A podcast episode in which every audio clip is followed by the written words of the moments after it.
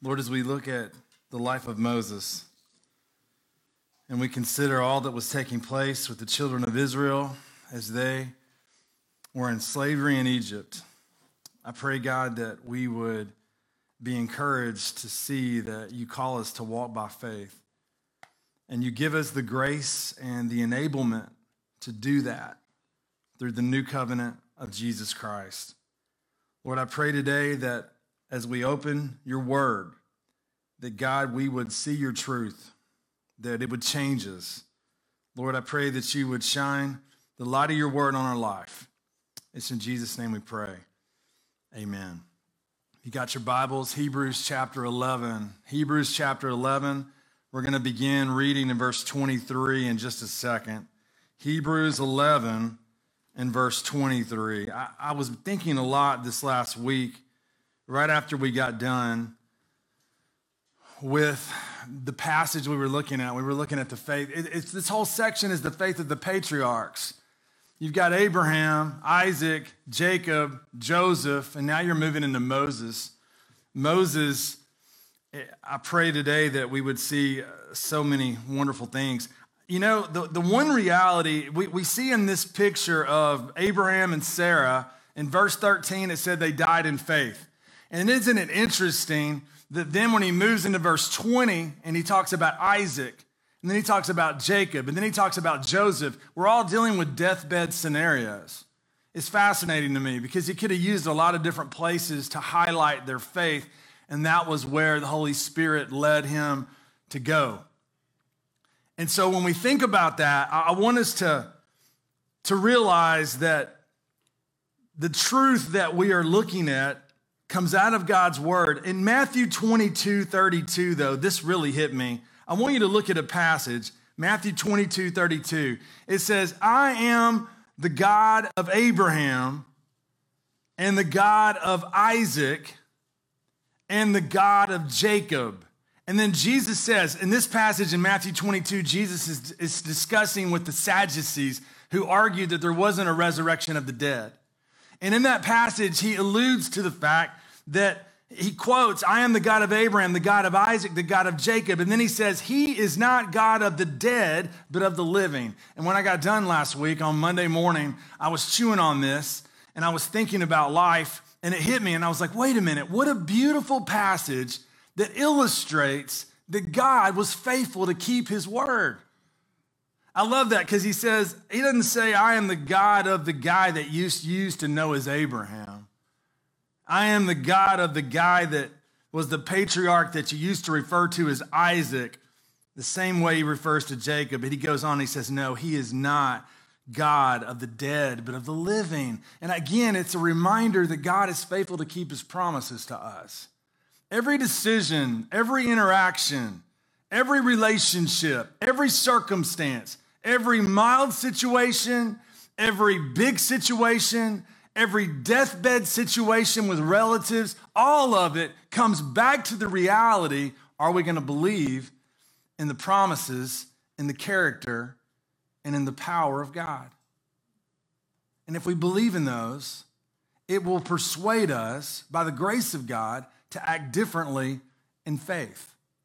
And that's what we see throughout this passage in Hebrews chapter eleven. And what we're going to do this morning is start by looking at our text, and it says in verse twenty-three, by faith Moses, when he was born, was hidden for three months by his parents, because they saw that the child was beautiful, and they were not afraid of the king's edict.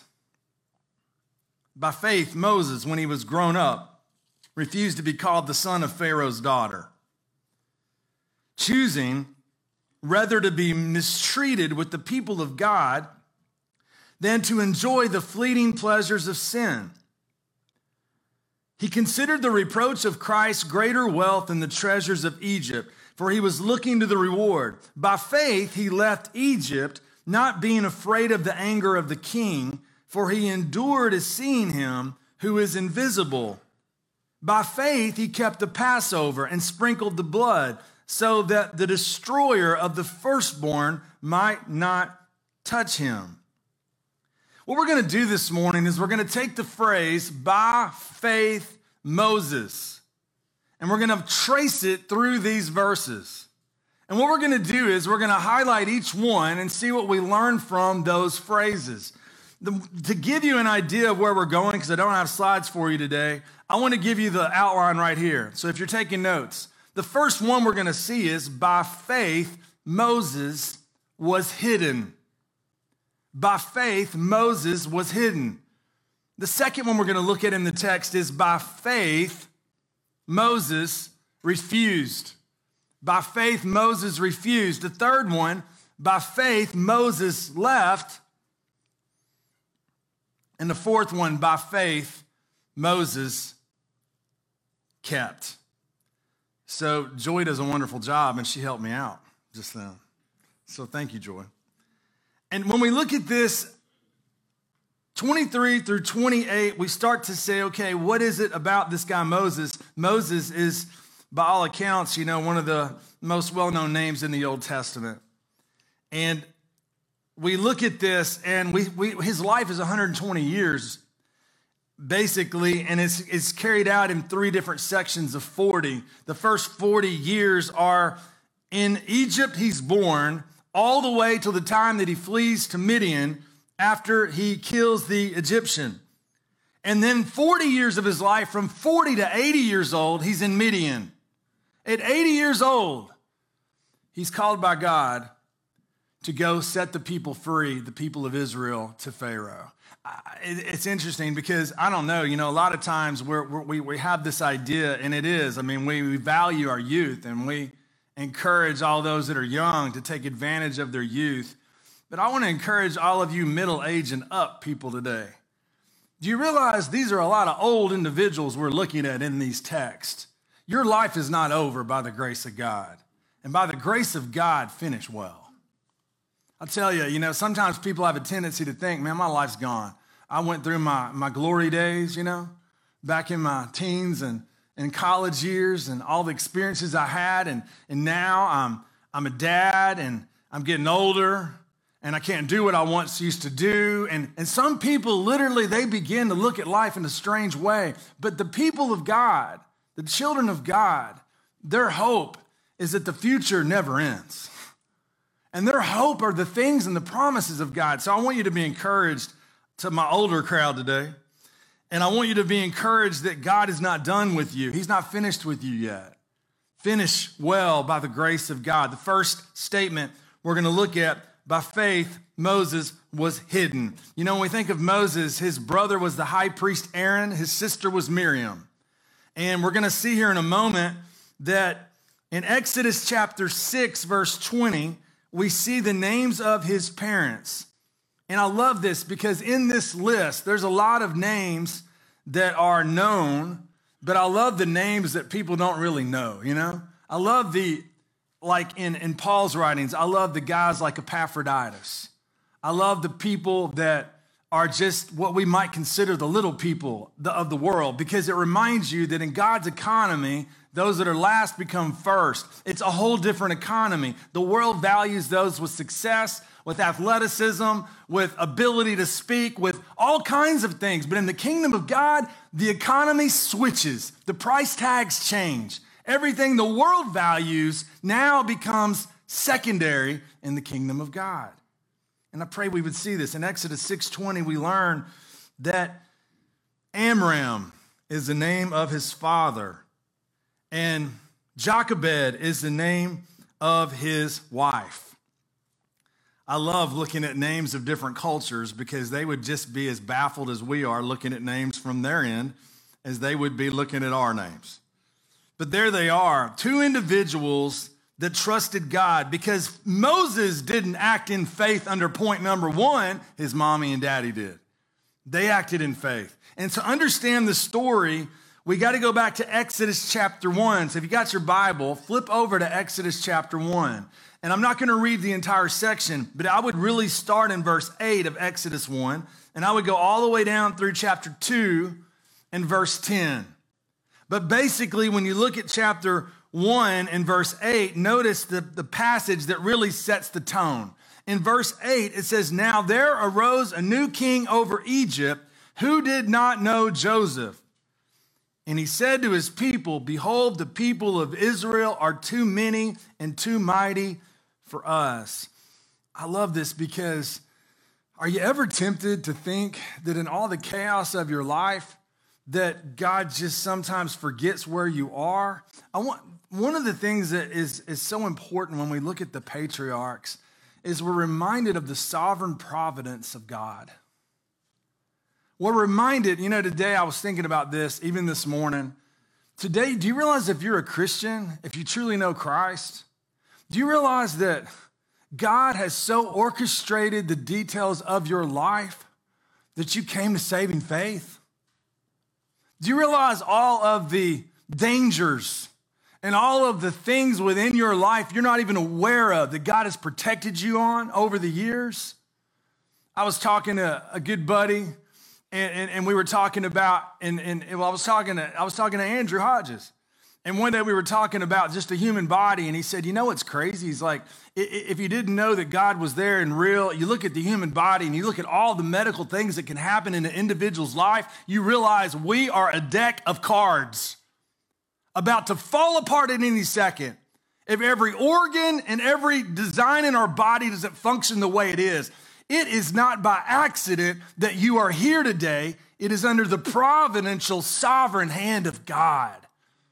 You look at this story and you go, how in the world did all these people, how in the world, going all the way back, how did they get there? How did they deal with all the circumstances of their life? And I pray that it would remind you that your life, if you knew all that God knows, you would trust fully in everything that is brought in your life.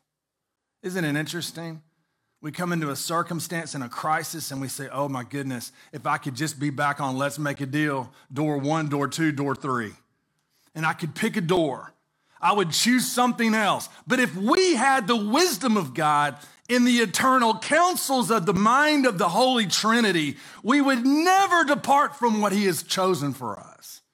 And it speaks to the loving care of God. I say that to you because I, I can preach that to you, but sometimes I get in life. And sometimes I get in stuff that I'm dealing with, and I start to doubt it. I start to doubt it. And so sometimes when I'm saying that, it's not me who has arrived trying to get you to catch up. It's me speaking to my own heart. When you look at these men and you look at these women, you're looking at a sovereign God who is carefully orchestrating and bringing them along all the way through. You may be at a crazy point in your life right now, but be comforted. God knows where you are. He knows where you are. He cares for you. He promises those that have trusted him by grace through faith that he will never leave you. He will never forsake you. You may feel alone. You may feel hurt. You may feel in the dark. You may feel hopeless, but God knows where you are. And we read here that Joseph, you know, we, we Genesis, at the end of Genesis, we see Joseph. Joseph's gone from being sold into slavery to being second in charge in Egypt. But his providential taking from Israel into Egypt, or into the land that God is forming into the promised land, what happens is, is Joseph now becomes the very vehicle through which the children of Israel all end up in Egypt. And what takes place? They end up in Egypt and they begin to multiply. They begin to follow the command that God gave, be fruitful and multiply. That was a command. And they were following the command, and they were becoming larger and larger and larger, and they became a threat to the leader of Egypt. The Pharaoh was threatened, and what did he want to do? The Pharaoh, in verse twenty-two of chapter one, then Pharaoh commanded all his people, every son that is born to the Hebrews you shall cast into the Nile, but you shall let every daughter live.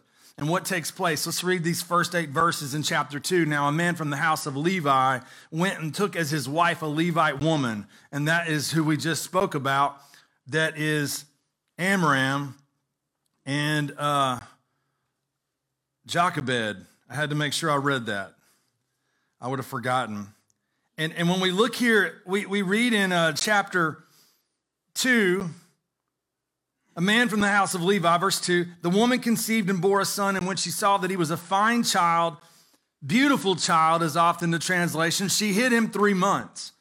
When she could hide him no longer, she took for him a basket, same word used for ark in Genesis six. She took for him a basket made of bulrushes and daubed it with bitumen and pitch. She put the child in it and placed it among the reeds by the riverbank, and his sister stood at a distance to know what would be done to him.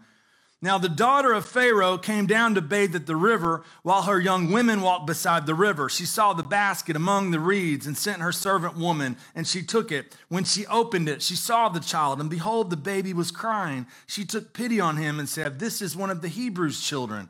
Then his sister said to Pharaoh's daughter, "Shall I go and call you a nurse from the Hebrew women to nurse the child for you?" And Pharaoh's daughter said to her, "Go." So the girl went and called the child's mother. And Pharaoh's daughter said to her, "Take this child away and nurse him for me, and I will give you your wages." So the woman took the child and nursed him. When the child grew older, she brought him to Pharaoh's daughter, and he became her son. She named him Moses because she said, "I drew him out of the water." We'll see more about the details of his life later on, and even in a passage in Acts chapter seven. But here we see by faith Moses, when he was born, was hidden for three months. Initially, you look at this and you say, okay, they hid this baby, and the king had made an edict that all male babies were to be killed. Therefore, they were defying the order of the king. And we know from Scripture over and over and over that when the government defies the word of God, we always disobey the government. There's no case for compliance. When we are told to disobey Scripture, we always obey God over man. And that's what's taking place here. They didn't listen to the king because they had a higher order, they had a higher law, a higher principle in effect. But notice here, it says by faith, Moses, when he was born, was hidden. It wasn't just that they did something that was scary or bold. They did it by faith, which immediately shows us that they had a heart to follow God, that they acted in such a way that they were persuaded to obey God. And that gets into some interesting discussion, because in verse twenty-three, I don't know if you noticed in Hebrews eleven when we read it, but notice how it describes the parents. When he was born, was hidden for three months by his parents because they saw that the child was beautiful. Now, that's an interesting phrase, and it's baffled commentarians, it's baffled pastors and scholars for years. What does that mean? Because I've never met a parent that thought their baby wasn't beautiful, right? Now, I don't think, I won't say that, but, uh, but anyway, all babies are beautiful to mom and daddies, right? All babies. So when we look at this, we go, okay, what's going on here? Is it just they thought their baby was beautiful? Calvin suggested, he's one of the ones that's thrown his uh, thoughts into the uh, the pot, so to speak. And he he suggested that maybe God put a mark on this child. It's very fascinating. What was unique about the child? Was it just that he was beautiful and it, it was like he was stunning in the way that he looked? Because we know that Saul was a handsome man, and we know that God looks at the heart and not the outward appearance. So what is going on here? I can't tell you for sure. I can just tell you that it's very fascinating. Some people suspect that the face of the child glowed. Some people suspect that there was just this sense that God had given the parents that this child had a unique role within the people of Israel and their redemption from Egypt. I can't tell you what it is, but I love reading this. We read this and, you know, is it possible? You know, the Jewish historian Josephus said in his writings that the parents received divine revelation from God at his birth, knowing that Moses had a role to play. Now, we know God did that many times in the Old Testament. It doesn't tell us that it happened, but we wonder. We're suspicious, aren't we? We're very suspicious. Uh, the passage that I want you to look at really quick, go to Acts chapter seven. Acts chapter seven. And in Acts chapter seven, um, we learn about a lot of things in Moses' life that are helpful to look at. And I want us to run through these verses real quick. Starting in verse twenty of Acts seven, at this time Moses was born, and he was beautiful in God's sight. Now, that's interesting. He was beautiful in God's sight, beautiful in God's sight, beautiful in the parents' sight. And he was brought up for three months in his father's house. And when he was exposed, Pharaoh's daughter adopted him and brought him up as her own son. And Moses was instructed in all the wisdom of the Egyptians, and he was mighty in his words and deeds. So what do we know from comparing the two texts? That God providentially allowed his mom to be the very one who nursed him over that first period of his life. But then he went into Pharaoh's place. And what happened? He was trained. Here's a man that would have been taught the things of God from his Hebrew parents, but here's a man who was skilled in the things of the Egyptians because of where he lived and how he was taught. In verse twenty-three, when he was forty years old, it came into his heart to visit his brothers, the children of Israel. You know this story maybe from Sunday school, maybe you've never heard it, but he basically sees a Hebrew, Hebrews being messed with by Egyptians, and what happens in twenty-four? And seeing one of them being wronged, he defended the oppressed man and avenged him by striking down the Egyptian. And this would be the circumstance that would lead him to flee where? To Midian for forty years. But what do we read in the next verse? This is the pivotal verse I want you to see as it relates to this beautiful child.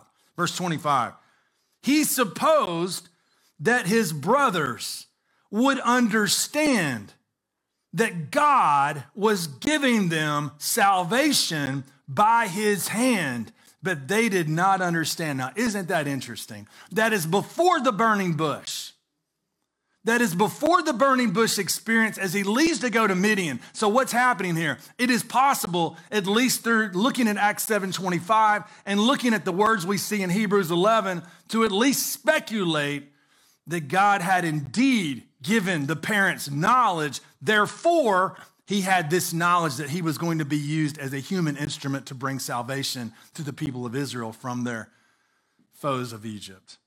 So we got all this stuff going on here. But what had God revealed in order for his parents to have faith in? It's possible God had revealed that Moses would be a deliverer. They acted in faith to that. Therefore, they hid him. Faith by faith by faith. That's one possibility. But another one that we can't forget are all the promises that God had given the people of Israel. And do you realize this? Genesis three, the promise of the seed that would come, Messiah would come through the line of Eve. Genesis chapter twelve, the promise that God would bring a line through Abraham. Give him a land, give him a nation, bring a blessing through his loins. And then we get into Genesis fifteen. And what does it say? This is fascinating. In verse thirteen of Genesis fifteen, the Lord said to Abram, know for certain that your offspring will be sojourners in a land that is not theirs, and will be servants there, and they will be afflicted for four hundred years.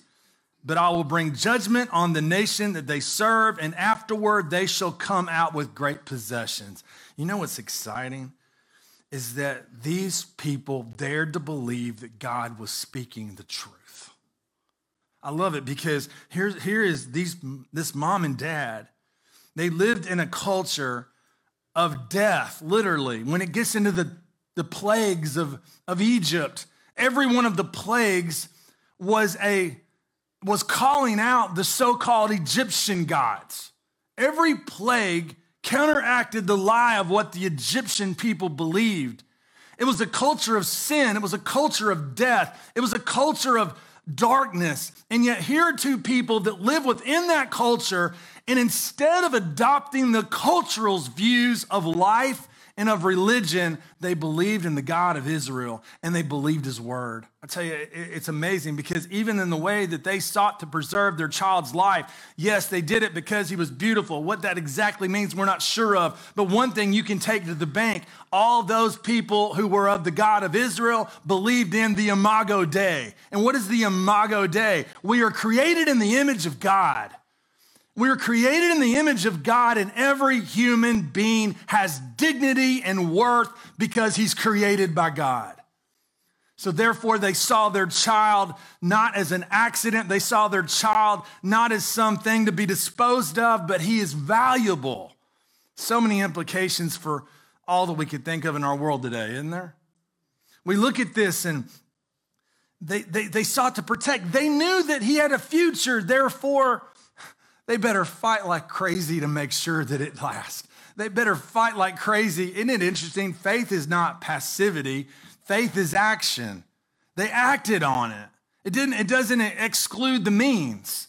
Faith is, is, is in, in motion. They were persuaded that God had a future. I love this. You know, you'll hear people say all the time, I'm worried about my kids' kids. I'm worried about my kids and the direction they're going. But we ought to talk different. We ought to talk different.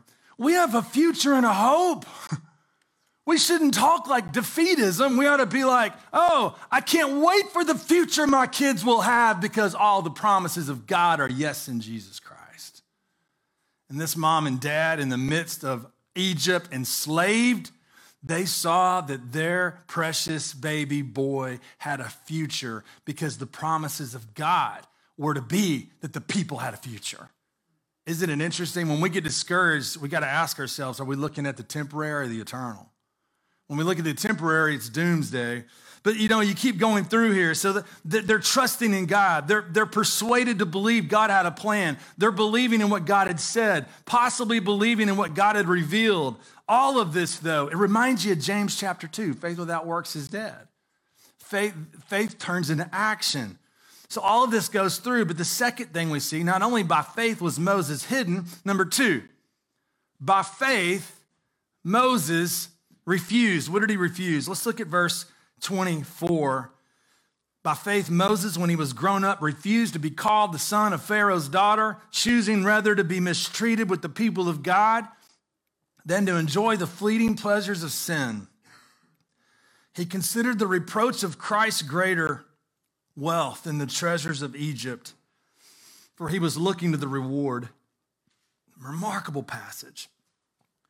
Why is it such a big deal to be called the son of Pharaoh's daughter?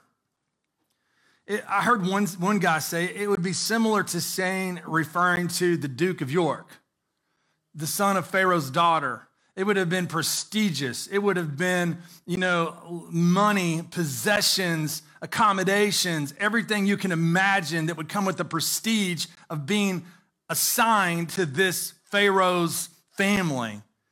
And that's exactly what he gave up by faith when he was grown up, refused to be called the son of Pharaoh's daughter. I love this. And it goes back to the question of like, why would he do this? Well, I think it goes back to the very reason his mom and dad acted in faith. They believed in the promises of God. And I fully believe with all my heart that Moses knew the promises of God and he believed them.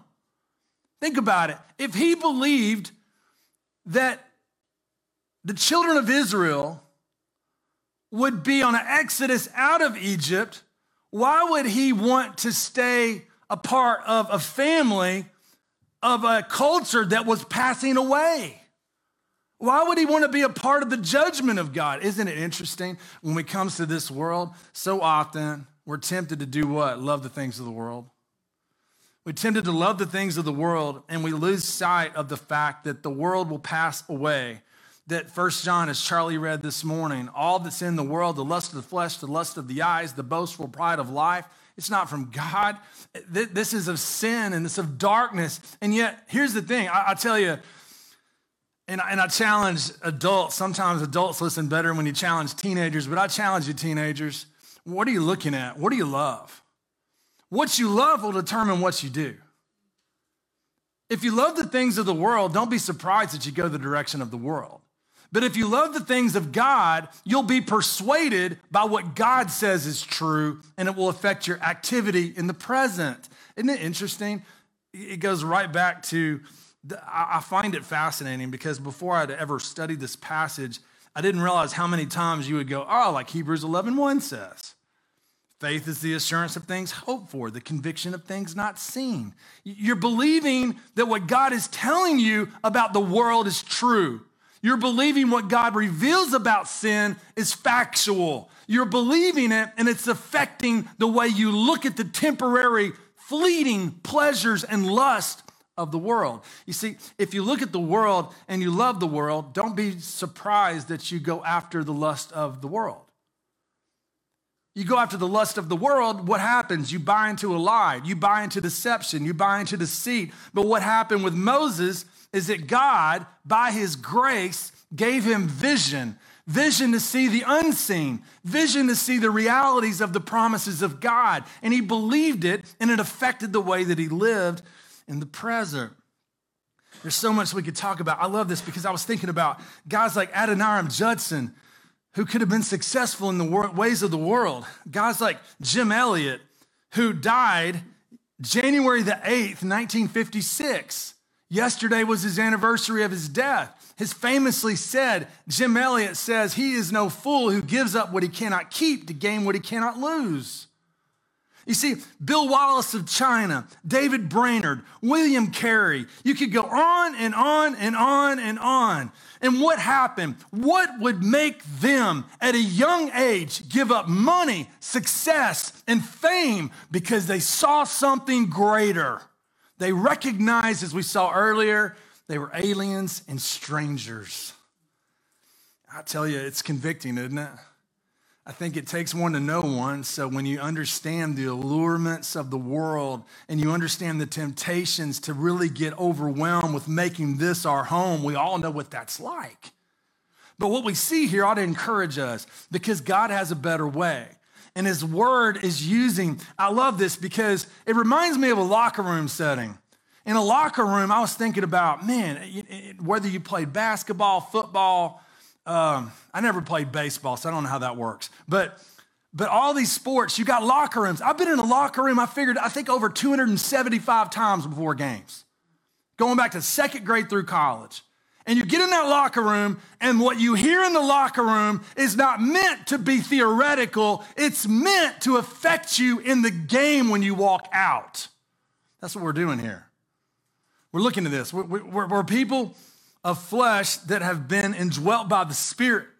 And now God is calling us to say, Church of Jesus Christ, there's a better way. Don't be enthralled and don't be overwhelmed and don't grab onto the world. The world's passing away. And look at your family album because it's filled with other people who saw the truth and did it the way that honored God, by the grace of God.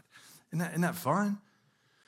That he, he understood that these pleasures of the world were fleeting. They're fleeting pleasures. He believed in what God had said. He understood that he was going to face opposition. You see, think about what this would do. They're going to go through disappointments, the people that the author of Hebrews is writing to. They're going through disappointments. They're going through persecution, and they're overwhelmed. And it's as if he says, hey, pull up a chair. Let's look at the family album, and let's be reminded of all the people in your family line that have gone through disappointment and have gone through persecution. But remember, they saw something greater. That's what he's doing. He's calling them along. Second Timothy says, indeed, all who desire to live a godly life in Christ Jesus will be persecuted. They, they, they were choosing rather to be mistreated with the people of God. I love this. They would rather be in solidarity with the people of God than to be friends of the world. I tell you, that's tough. You know, if you're in high school, you know, a lot of times the, the, the enticement of being in the popular group, the enticement of being in the clique, the enticement of being cool is so appealing. But here, Moses had all of those opportunities. He was going to be a bigwig in the status and the culture of Egypt. But he said, no, that means nothing in the eyes of God. I'd rather be identified with the people of God and the nothings of the world, the way the world looks at it, than ever be identified and fascinated with the things of the world. Amen. I tell you, I think that, that, that makes us say amen because we know the struggle. We know the struggle. If we didn't know the struggle, we'd just be trying to pounce on people, judging them, right? But we know the struggle because we fight this mentality of loving the world. But Moses saw, no, I'd rather be mistreated. I'm going to refuse to be called the son of Pharaoh's daughter. I would rather be, and I'd rather be known, and I'd rather be in solidarity with the people of God than the fleeting pleasures of sin. I, you know, it's interesting. Mistreated means to suffer affliction. It's in the present tense. Persecution's the idea, it's like a pack of dogs on somebody, you know, in a hunt, going after going after something. And that's exactly what persecution feels like. When, when people are on your trail and they mock you, they make fun of you, they laugh at you because of your following of Christ. And that's exactly what Moses said. He goes, you know what? I got an opportunity to be on the who's who list in Egypt. I can have money, fame, notoriety, and everything. I'd rather be over here. I'd rather be in solidarity with God's people, made fun of and persecuted, than I ever want that over there. And why would he do that? Because he recognized the fleeting nature of pleasure and sin. You know what the word fleeting means? A time or season, transient, temporary, enduring for a while. It only lasts for a, a second, only lasts for a season. And he would rather, it says, take on the reproach of Christ. Now, what in the world does that mean? The word can literally mean the reproach of Messiah. I was reading different thoughts on this, and, and one said, disgrace for the sake of Christ. And, and, and basically the idea of being mistreated along with the people of God. That, that he would experience, it says here that, the treasures of Egypt, treasures are the riches in gold, silver, precious stones, and other very valuable things that are stored and hidden. But when treasures of a nation are mentioned, they include all the advantages that may be derived from these treasures. In both respects, Egypt, while it flourished, was second to none. Moses was well aware of the treasures of Egypt, but he preferred disgrace for the sake of Christ or the sake of Messiah. It's amazing. God had revealed to them a greater way, a greater promise, a greater treasure. So literally, to be in solidarity with the people of God, trusting in the promises of God, would literally bring reproach on you because of that belief system. I tell you, it's exactly the way it is today. If you, I've told you this before, but I think a lot of you can relate to this, but I remember some of the greatest persecution my sister ever endured was in a youth group, a church youth group. Kids that profess Christ laughed and made fun of her if she sought to act on that faith in school. I'll tell you, it's interesting because a lot of people are comfortable with professions. They're comfortable with that. You want to be Christian? I'm Christian too. But the moment that people begin to be persuaded to follow Christ in the world, immediately a lot of people, even those that are a part of the visible church, say, ah, I don't know about that. I don't know about that. I understand going to small groups. I understand going to church, but now it's going to affect me now here. But what happened? He took on the reproaches of Christ. He believed in the promises of God. He looked at it through the lens of faith. Let's keep going. Running out of time here. The third one that Don't you love what Jesus says? He, he understood there was a greater reward. Jesus said, remember Peter said, see, we have left everything and followed you. What then will we have? Jesus said to them, truly I say to you, in the new world, when the Son of Man will sit on his glorious throne, you who have followed me will also sit on twelve thrones, judging the twelve tribes of Israel. And everyone, I love this passage, everyone who has left houses or brothers or sisters or father or mother or children or lands for my name's sake will receive a hundredfold and will inherit eternal life. Next week, we're going to continue with this and all of the promises. We made it through two. I want, I want you to see something here.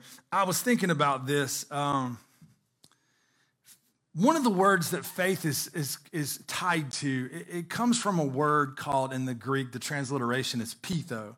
And the word pitho means to be persuaded. It's interesting because it relates.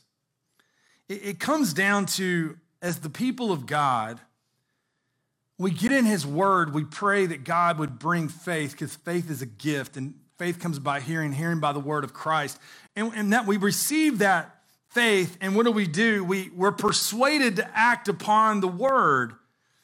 I tell you, isn't it interesting that this faith applies to everything in life, from the most trivial to the most tragic? This morning I was uh, uh, I was taking Will and Abigail to church, and I, I really had a lot to do to go over just making sure I had this in my mind. And and so I was uh, I was like, you know, they're hungry. I got to get them something to eat before I drop them off at Sunday school. And I went through. I won't tell you which drive-thru it was, um, but it was eight forty-four, and there was no one in line. Nobody. And I was like, this is great. It was like it's like hitting a jackpot, you know? Like, this is going to be the the the the steal of the year. It's going to be a one-minute drive-thru experience. And and I was in the drive-thru for fifteen minutes, I think. fifteen minutes. And and, and I got up there, and and literally, I, I'd been going, I, sometimes when I'm driving to church, you don't know what it's like to be a pastor's kid. Maybe you do. Your dad was a pastor. But sometimes you just sound really dumb because I was like, I, Abigail, Will, I, I got to talk this out. I got to talk some. So I'm talking. I'm, I'm basically... preachers preaching their car. And I'm talking and I'm talking about faith and being persuaded. And I got in that window and my flesh was just like, I wanted to be like, what, what is going on? What are you doing in there? What, what is happening? And they had something going on at the register, and it looked like they had recruited like nine people to try to fix it. They were all coming and looking and talking and back and talking to me. And, talk, and, and, and in that moment, it was as if the Spirit of God was like, will you be persuaded to follow me in this? Will you be persuaded by what my word says now in this drive-thru? Because you know what? It is an interesting, if we're not persuaded in drive-thrus, it's hard to be persuaded on deathbeds. Th- this is the Christian life. It- it- it's constantly in marriage, in friendships, in relationships. It's saying, am I going to be persuaded in the course of my life to follow what God is saying? When somebody says something that drives me crazy, am I going to die to my flesh and say, no, God, you've got a better way. Your promises are true. I trust you. I'm going to follow you. I'm going to obey you. I'm going to walk with you. And so what happens is, is like in the Christian life, there are many, many, many, many thousands and thousands and thousands of choices and refusals, as Alistair Begg says, that we encounter every day of our lives. Choices and refusals. And one of the questions this morning, if you are making choices and you are making refusals based on being persuaded by the word of God, be encouraged this morning. That's not of you, that's of the Holy Spirit. Be encouraged. But I want to ask you, so many people, sometimes, I'm not saying it's you, but I want you to consider this.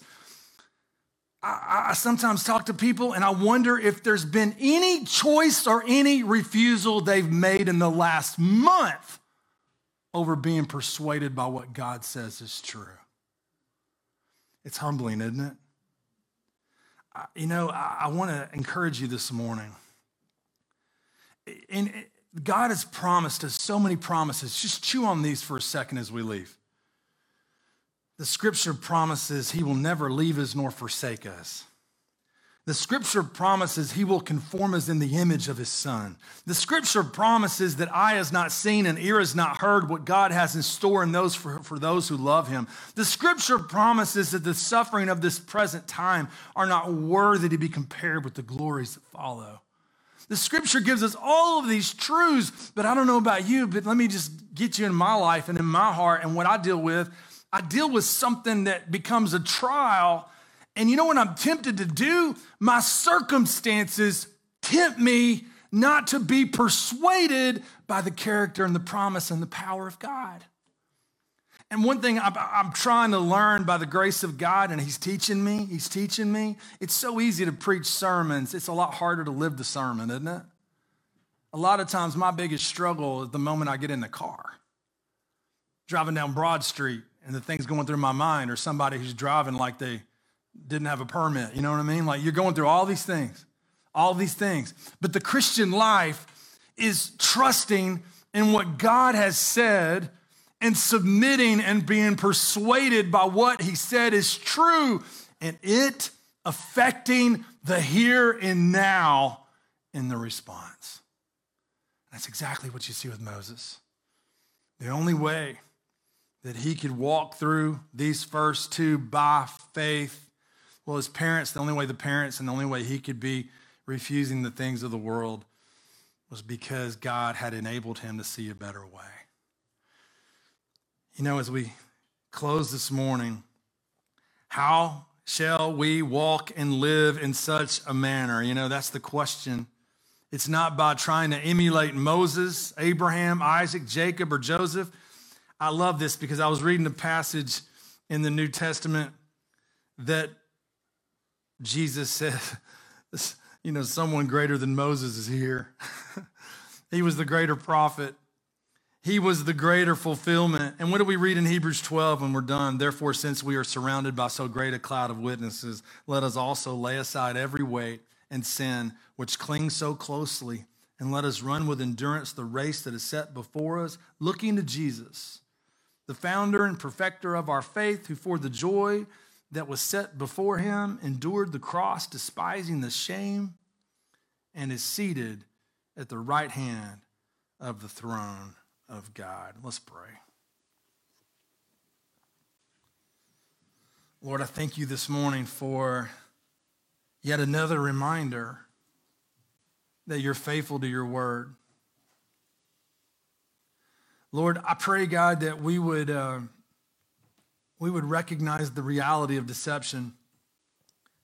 We would recognize the reality of a system that is completely opposed to you, a cultural mindset that every culture the world has ever known has experienced. The reality of the seed of the serpent versus the seed of the woman, the, the spiritual seed that comes against the things of God and the people of God at all cost. But Lord, I pray that we would be encouraged today because, as James says, you give a greater grace. You give a greater grace. So Lord, I pray today that regardless of where people are, I pray, oh Lord, that our hearts will have been persuaded of the truth of a better way in Christ. And we would look for that grace. We would look to the Lord Jesus Christ. We would see that in him, because he is supreme, he gives great grace. He provides a better way. It's in Jesus' name we pray. Amen. You'd stand with me.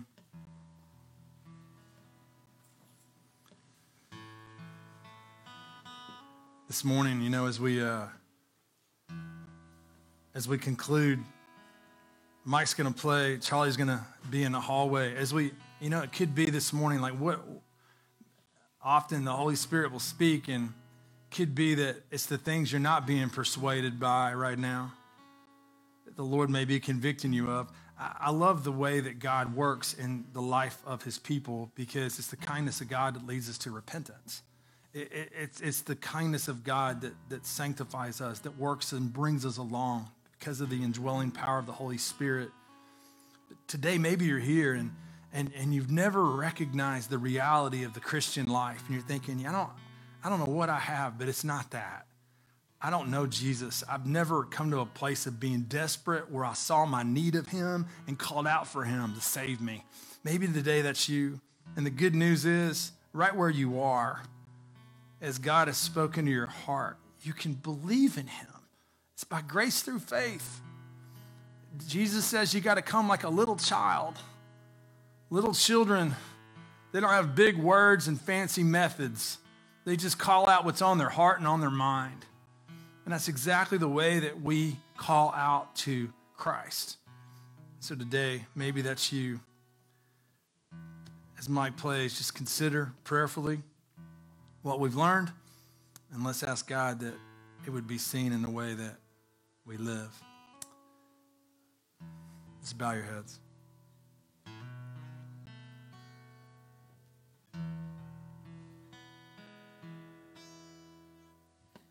Oh, to Jesus I surrender all, to him my I will ever love and trust him.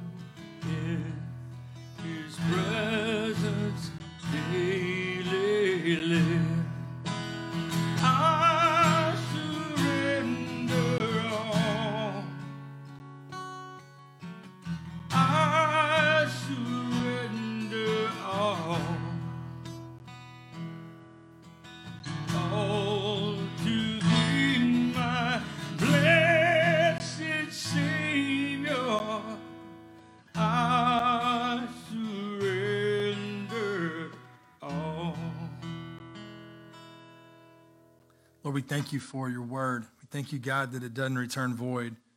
We thank you, God, for speaking the truth to our hearts and lives. And Lord, we thank you for all that we see in the lives of these patriarchs that just speaks so much to our hearts. Lord, as we leave, I pray, Lord, that we would truly begin to think about submission to being persuaded by what your word reproves us of, what your word instructs us in, how your word corrects our lives. I pray, oh God, that we would see the, the, the truth and the good news of the gospel that you've given, that you truly have a better way, and you've made that way for us in Jesus. Lord, I thank you for all of our guests today. I pray you'd be with them. I pray, Lord, that they would see the beauty of Christ and, and the wonder of the gospel. And Lord, we thank you. It's in Jesus' name we pray. Amen. You'd be seated just for one moment.